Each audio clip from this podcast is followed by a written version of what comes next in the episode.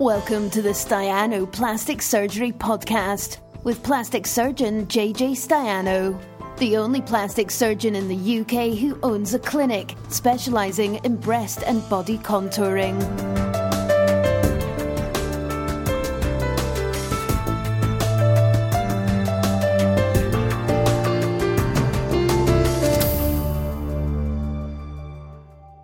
Hi, uh, uh, Spo Spo pals, Spo pals. Nice to see you tonight. Um, I um, had a couple on the sticker, which is nice. One from last week, which I think I I was going to say I missed. I don't think I did miss it. I think it came after the Q and A. I hope it did anyway. So it was. Um, I've had one breast lift and reduction. Could I have another? As I'd like them a tad smaller and a tad higher.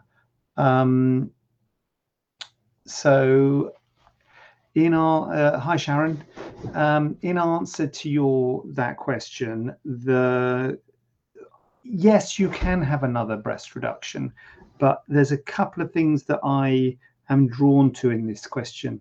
The first is the fact that they're um, you're asking them for for them higher, and I do often see patients who have had a breast lift or a breast reduction who then uh, would like a revision because they want to have them higher.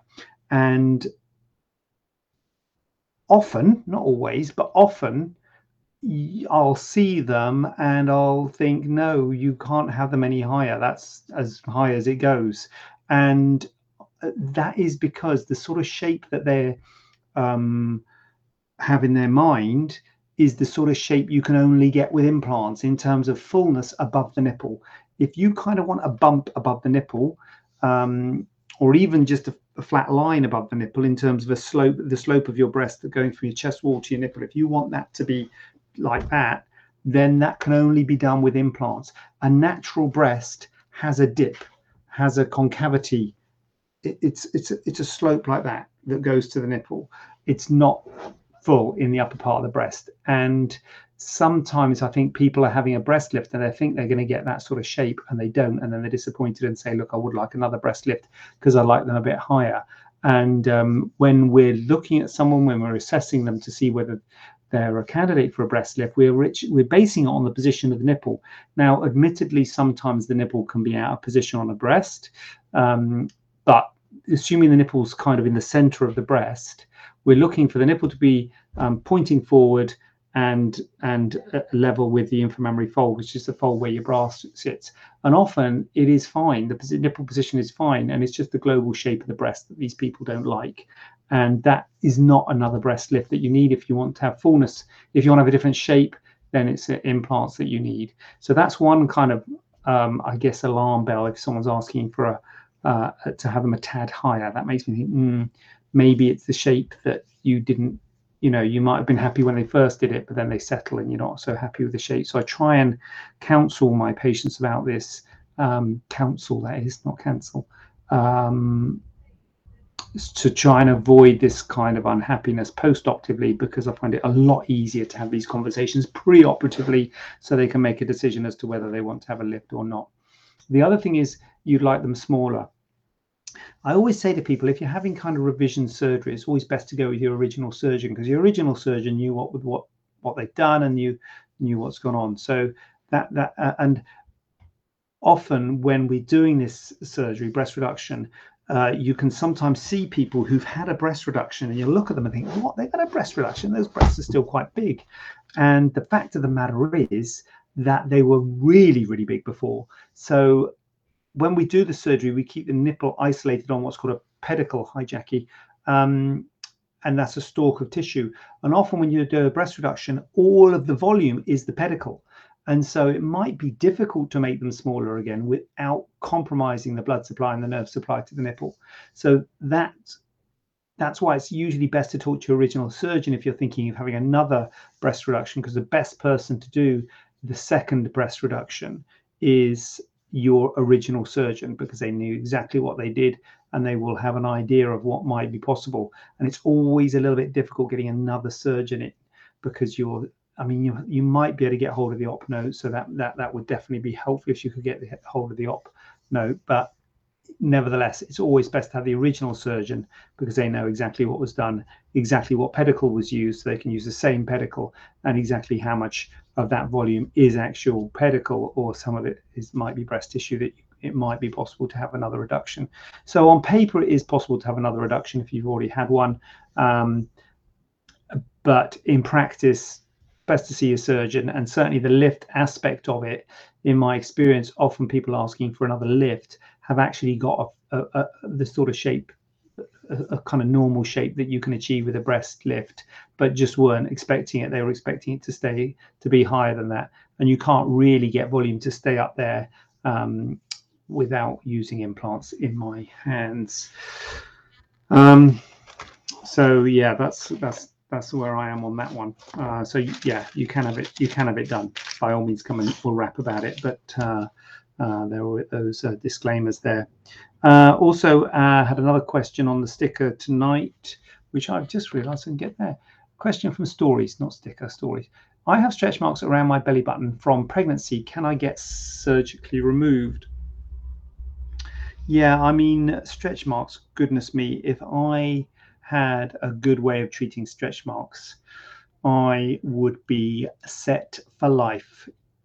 You know, I would be, um, it, it, you know, it'll be great because stretch marks is a really difficult problem to fix. And if someone comes specifically for treatment of stretch marks, I um, would normally recommend non-surgical avenues uh, I uh, usually recommend Claire Oliver at Aesthetics, but uh, you know, non-surgical people do all sorts of things. I saw someone at a meeting injecting carbon dioxide into them. They can do all sorts of topical things on them. Um, I'm not sure if any of them work and how well and how effective they are, but I don't think there is anything that's really established as being the gold standard effective treatment of stretch marks. Now, if there if this patient's asking, can I get them surgically removed? Well, you can cut out any piece of skin. So certainly, if there's a piece of skin with stretch marks on it, you can cut it out. And probably the most um, uh, aesthetically pleasing way to remove some skin around the belly button would be a tummy tuck. So I mean, I know no, nothing about you, but you said you, you got the stretch marks from pregnancy. Your, your skin has obviously been stretched because you've got the stretch marks. So it might be that you have some skin laxity and so if you're a candidate for a tummy tuck, well, that would involve taking the skin around your belly button.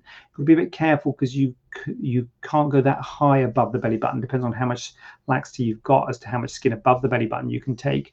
But certainly skin kind of directly around the belly button and certainly below the belly button, from the belly button down to your pelvic area, that skin gets removed with a tummy tuck. So that might be an option. It's a little bit of an extreme way to treat stretch marks. So it's kind of you'd have to have a uh, um, you'd have to want to have your abdominal contour improved, um, really, to make it a, to be a, a, a, sort of kind of thing. You wouldn't do it purely to remove stretch marks. But uh, apart from that, I haven't got anything good to remove stretch marks above, uh, uh, around your belly button. I think the best thing would be a tummy tuck, but I think probably it would be the tummy tuck, which would be your first request, and then uh, a side effect of that would be that it would remove the stretch marks above the belly button. I wish I did. Thanks for the question on the sticker. Mucho appreciated, though. Um, why? Next question, please. Why do we charge for a consultation when other clinics offer free of charge consultations? Cheeky, cheeky. Um, yeah, I, I, have done free consultations in the past, uh, and I did a blog post years ago about this. Why we charge for, um, for consultations, and I'll be quite honest with you. The reason we charge for consultations is to prevent people not turning up. That that's the honest answer. Because I'm very happy to do free consultations on paper um, because we kind of make our money from doing the surgery. You don't make um, some doctors like well cardiologists, dermatologists, respiratory, all physicians basically they all make their money from consultations. That's their main kind of source of income. Doctors who kind of don't do interventions, don't do certainly don't do surgery. So um, surgeons often don't make their money from um, consultations. And um, you know, if a if a free consultation is going to go, go ahead and have surgery, it's cost effective to offer free consultations because then um, you know the, proportion will have surgery. The reason I uh, stopped doing it is because patients uh, don't value the consultation and they don't come, um, and also you know it is a we are you know medical professionals and uh, it is kind of normal in the professional services to, to charge for consultations.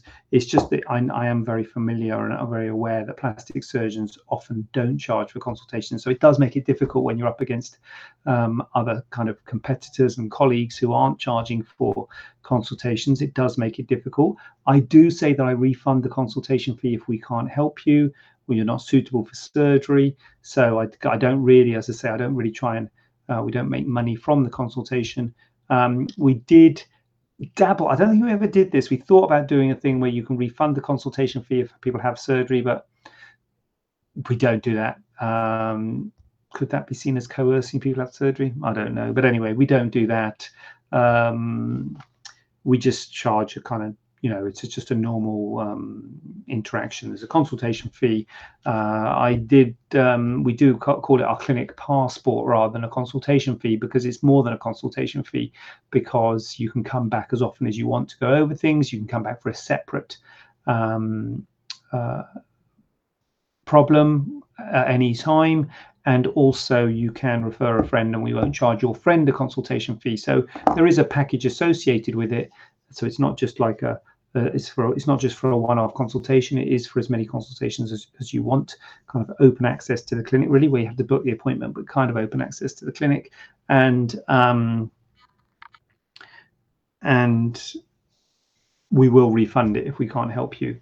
But uh, but yeah we do we do um, charge for consultations. Um, I would like a breast reduction, but I had a gastric bypass on 15th of May and my BMI is around 50. Okay, so two things here recent bypass and BMI is high. So the recent bypass, and I guess they go together really. because the recent bypass is quite is quite recent that May. So um, you'd really want to be stable before having a uh, any kind of body contouring and breast reduction would kind of count as a body contouring procedure um, because part of a reduction is a lift, which tightens all the skin. If you lose a significant amount of weight post-operatively, then your breast will droop again and uh, potentially get smaller. So you really need to have stabilized with your weight loss. Um, so, uh, you know, probably six to 12 months, you want to be waiting with a stable weight uh, before having surgery. And the second thing is your BMI is around 50. That's that's that's too high for surgery, really. Um, none of the private hospitals will um, will I w- I wouldn't have thought um, would would take you on uh, with that BMI. Not to mention the surgeons. I think the surgeons wouldn't take you on with the BMI 50 simply because your complications are um, are higher and you've got an increased risk of um, complications. So uh, a high BMI is associated with um, an increased risk of complications, and 50 is um, pretty much pretty pretty high and uh, wouldn't be uh, wouldn't be advisable. I wouldn't advise you to have a uh, an operation like a breast reduction with a BMI of 50.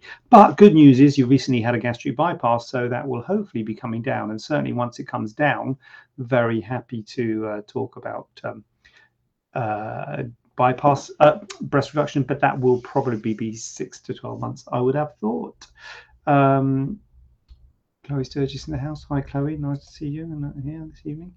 Um, how long after uh, need any instrument? Not at the moment. Don't need any instruments at the moment. Um, I'm okay for instruments, surgical, Wahaji International, but um, I will keep it in mind if I um, I'm actually at home at the moment, so I'm uh, my need for instruments is is, is very low.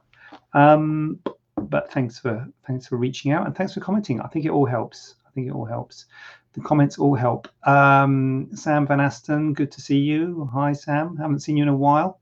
Um, couple weeks off, and then I'm be then I'll be there. I think in a couple of weeks. I think reason to believe.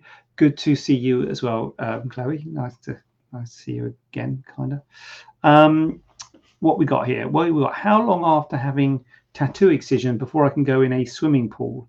So um, I mean, you really you you want the bottom the, the, bottom line is you kind of want to not have a dressing. I think that's kind of like the the uh, the standard. You don't want to have a dressing. So to be fair, for most surgery that I do, uh, tattoo excision included, uh, there's dressings on for a week and then we take the dressing off.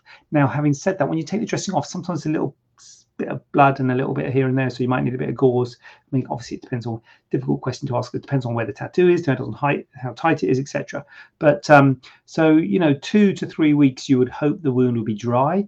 And once the wound's dry and you've got no, you know, you don't if you sort of clothes on, you don't want to have sort of stuff on the clothes. Um, if or certainly any dressings. So you, you if once the wound's completely dry, then you can get in a swimming pool. Um, the other thing is you don't really want to be putting on tension if you're going to be doing big swimming, you know, proper swimming. So it's going to be about four to six weeks before you're doing proper swimming, depending on how tight it is. Most tattoo excisions are tight. You know, by definition, you're excising a piece of skin. So most of them are tight. So um, you, you're not going to want to be doing proper swimming for, I would say, at least a month, maybe six weeks, just because the wound will be tight. But you can certainly get in the pool once the uh, the wound is dry, if you like. So I would say two to three weeks for that depending on how it heals. And you know, sometimes you get little bits that don't heal up very well, and there's a little um, raw bit. So that would mean you wouldn't be able to get into the swimming pool. But two to three weeks, I would say, is kind of normal. What is the recovery time following gynecomastia surgery? Uh, the good thing about gynecomastia surgery is that most gynecomastia surgery only needs small scars. So there's just a little U-shaped incision of the areola and a little stab incision from the um, liposuction. That's the vast majority of liposuction um, of gynecomastia patients just have that scarring, which heals relatively well. So again, as I said a minute ago, doesn't matter what I do, dressings a week. So after the week, you're pretty you're pretty good usually. Um, so you don't really tend to have a dressing after the week after the first week. Um, but you will feel knocked back. You'll feel battered and bruised. Having said the incisions are small, it's liposuction, and liposuction can knock you back. You can feel like you've been hit by a truck. You can look quite uh, bruised and battered. So the first week or so, you are going to feel a bit uncomfortable, but um, uh, the second week you'll be feeling better, but it will be quite swollen and, and, what have you. And we ask you to wear a binder day and night for a month.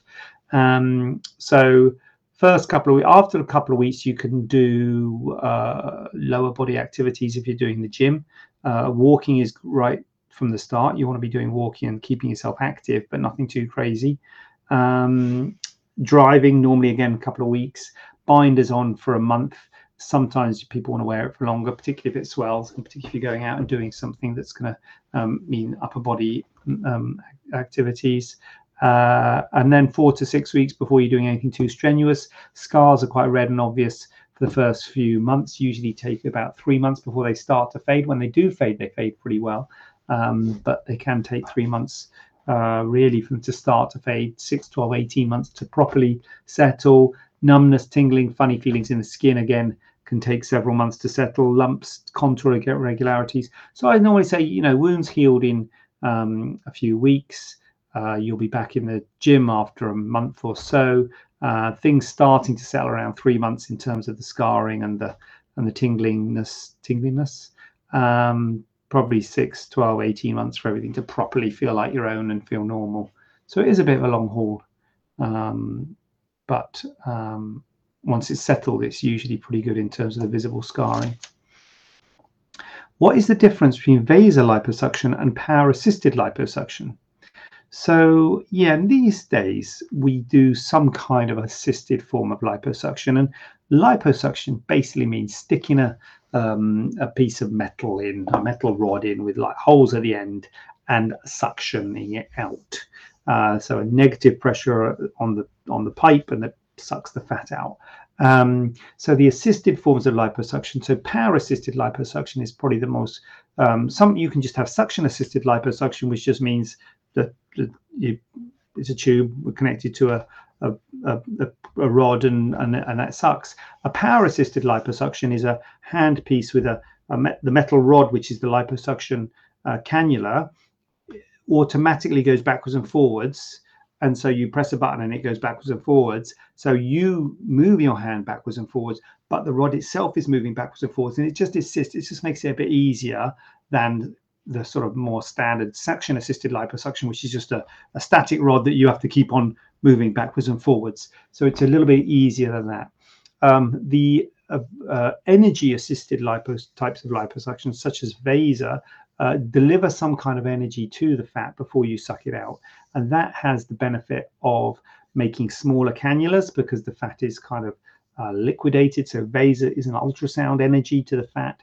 And it also has the benefit of but the people who do it say that it causes some skin retraction because it causes creates energy to the fat, which might cause some degree of skin retraction. So the good news is that uh, it's a smaller cannula. Can often do it under a local anesthetic. I usually do liposuction under a general anesthetic myself, but VASER you can do under a local, and uh, it causes energy to the skin to potentially cause some skin retraction. Whereas it's good for areas such as the uh, abdomen um, and the inner thighs and the arms and areas where traditionally, personally, I wouldn't do liposuction.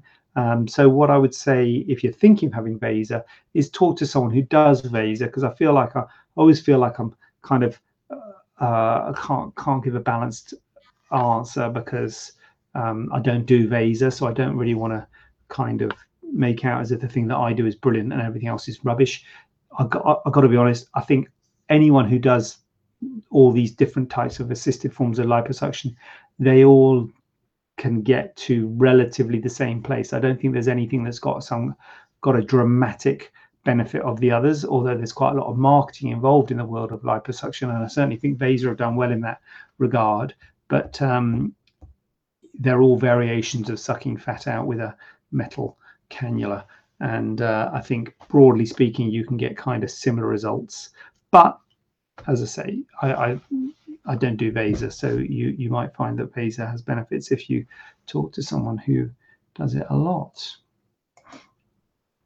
What is the best form of liposuction that is available to patients? Okay, um, I mean, whenever people, everyone wants this, don't they? I think I'd want this. If I was having liposuction, I'd want to Google the best form of liposuction.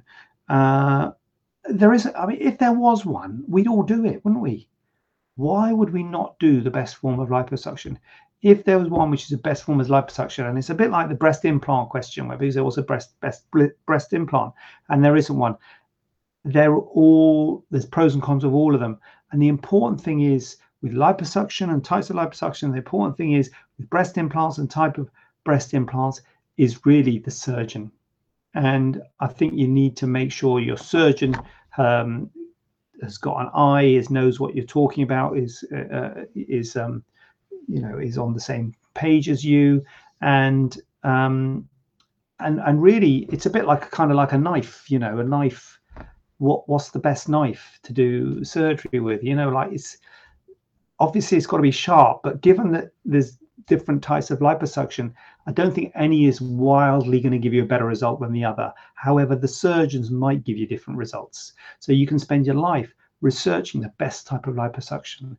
And, you know, however, if it's assisted in some way, but then you find a surgeon who's maybe not quite as um, uh, familiar or experienced with, with, with things, um, is not going to give you a result just because of the rod that you put in his hand you know it's it's all about the surgeon really. And i don't i think the the benefits or the, the the, pluses and minuses of the different types of liposuction is very marginal. And there's no clear winner. If there's a clear winner trust me i'd be i'd use it. Why would i use the not clear winner of a liposuction world?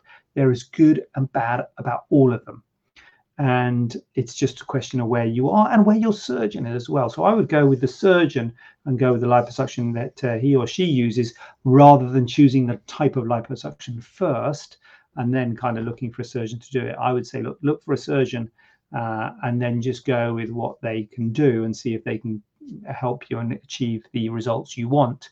And if they can't, then fine, go and uh, and continue your search. But there is no best form of liposuction. Uh, otherwise, we would all be doing it. And there is no best anything. There's no best best implant. There's no best stitch. There's no best, you know. There's a few technique for tummy tuck things like that. You know, there's a few techniques here and there, techniques of this and that, techniques of breast lifts. There's a few around, and I think they've all got merit. If there's a lot of people doing it, um, they've all got merit. Are you going to use a circum scar around the areola, scar around the areola straight down, scar around the areola straight down, and in the fold. You know, what's the best? sort of uh, scarring to give someone who's who's having a breast lift. There's no best. They've all got pros and cons. Go with a surgeon who is comfortable doing the technique that they do and who you feel can give you the result that you want. That's the uh, that's the advice. And you know what I always say? You know what I always say? That's the wrong one.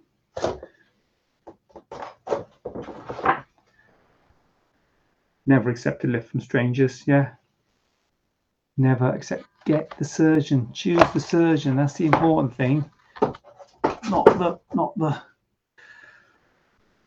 Not the liposucker. I am booked in for a tummy tuck, but I want a tattoo on my back before surgery, as you do.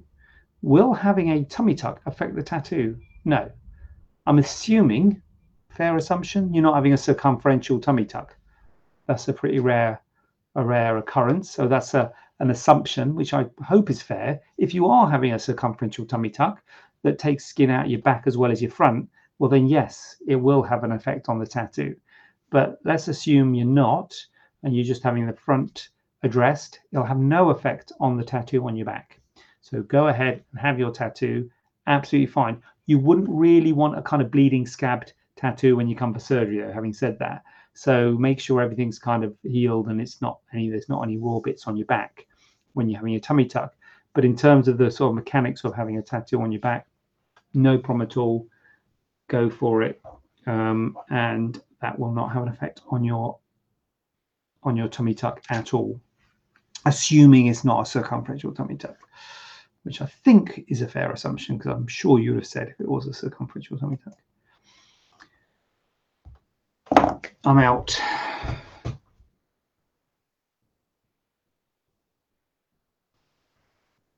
Right, so got a lot on, obviously. Busy man, so I'm going to go and do the busy jobs of the evening. I suggest you do likewise. If ah, oh, two weeks holiday coming up, I believe. I've got reason to believe them off for two weeks. So there's probably going to be a belter in three weeks. In fact, got a feeling I might be in Asset in three weeks. I might be in it might be one of those hotel room jobs uh, from my penthouse suite at uh, one of the premier inns of uh, of Liverpool. It might be. I don't know. I might, I might be getting ahead of myself then, but but anyway, probably I think I've, I think I've got two weeks off next week and the week after. I'm pretty sure. If I'm wrong, I'll see you next week. But if I'm right, I'll see you in three weeks. Anyway, um, it's been emotional, and I um, will regroup in God three. Is that going to be another month away? Probably not. Is it? It's probably going to be end of July, but then we're nearly into August. God help us. Anyway, uh, Godspeed Peace be with you. And uh, I'm going to stop the stream. Have a question not covered in today's show? Then send it over to info at staianoplasticsurgery.co.uk using the hashtag AskJJ. We'd love to hear from you.